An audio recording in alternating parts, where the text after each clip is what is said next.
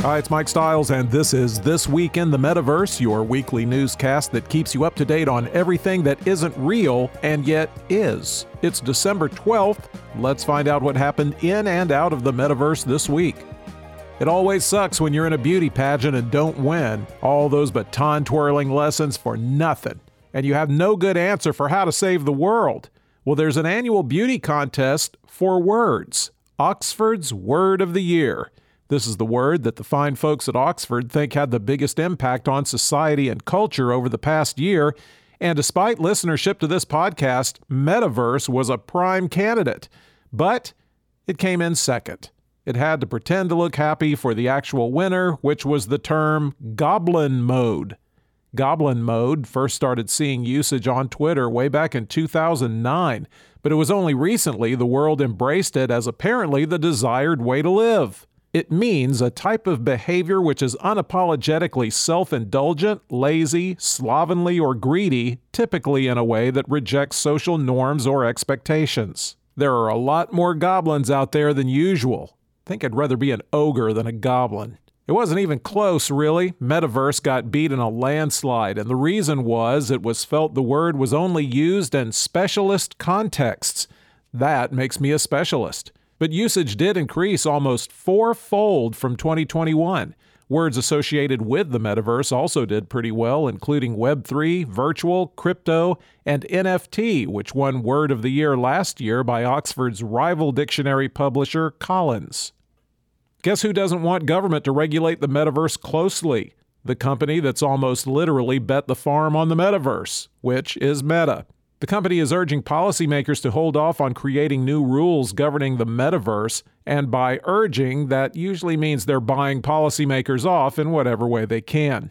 Meta's Facebook, as well as other big tech social platforms, already have special protection from Congress from accountability as they exercise editorial control over the content on those platforms. But Meta doesn't want to get hassled in the metaverse either. Here's their argument. They say a lot of the world's existing laws and regulations are going to also apply to things that happen in the metaverse, and regulators could stymie innovation if they try to make a whole new regulatory scheme for it. That may fall on deaf ears, though. Lawmakers are increasingly thinking it's a good idea to rein in tech companies, especially ones that just slipped out of their control, like Twitter. The U.S. is actually behind a little bit. The EU wants the metaverse scrutinized, and the bloc's online speech rules might get extended to the metaverse. Most regulators around the world are still trying to figure out what to do about crypto.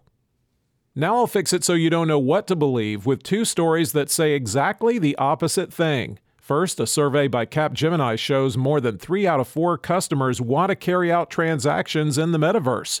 Overall, a lot more people are showing interest in it. Not enough to win Word of the Year, but still. Their interest is driven by convenience. Apparently, nobody wants to go to physical locations anymore or interact with real human beings. And why would we? We're goblins. Businesses are interested in it too because, hey, that saves a lot of money if you don't have to exist in the real world. If you believe this survey, 70% of organizations think those immersive experiences will boost the customer experience.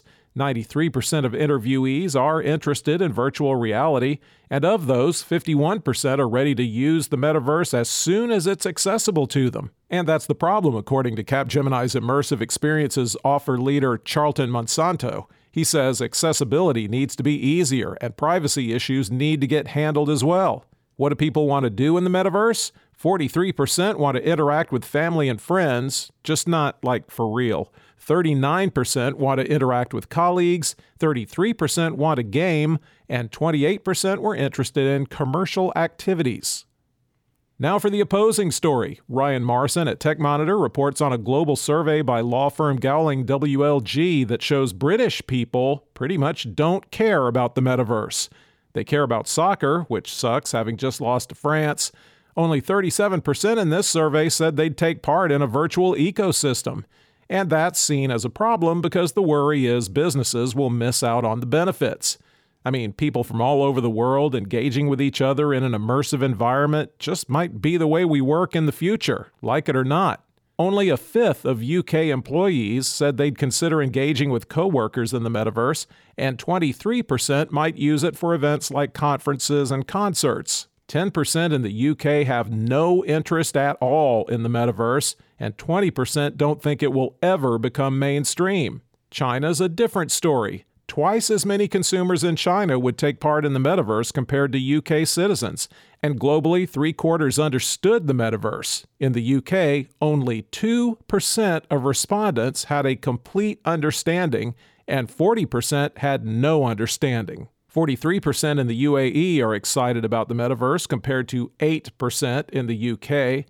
But like the Capgemini conclusion, this survey pointed out that these numbers could change drastically once the metaverse becomes real, accessible, and security issues are worked out.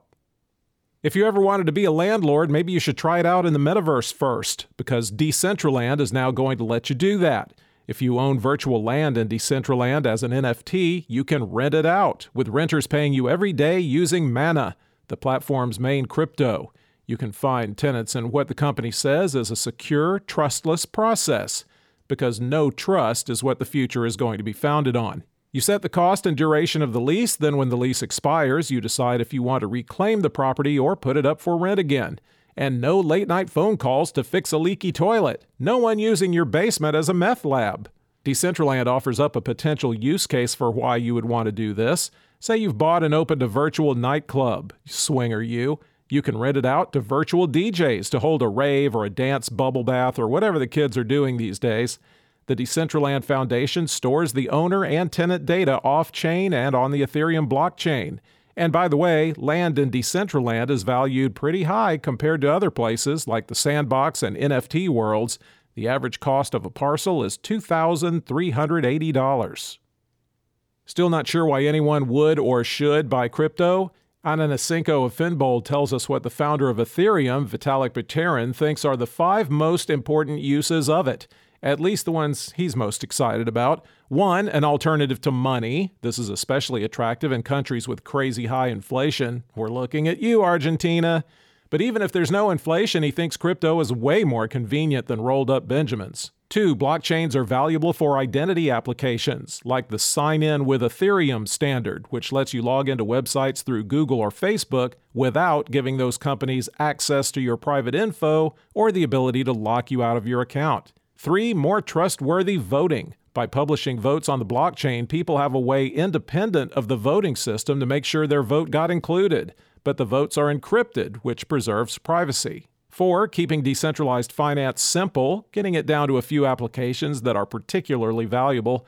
And 5, decentralized governance through decentralized autonomous organizations. Basically, smart contracts that represent a structure of ownership or control over an asset or process. The benefits there are protection from internal and external attackers, more opinions from more diverse voices, and better efficiencies. That's all we have for you this week. Ask a friend if they've heard this show. They'll tell you no, then tell them they should, and we'll be back next week.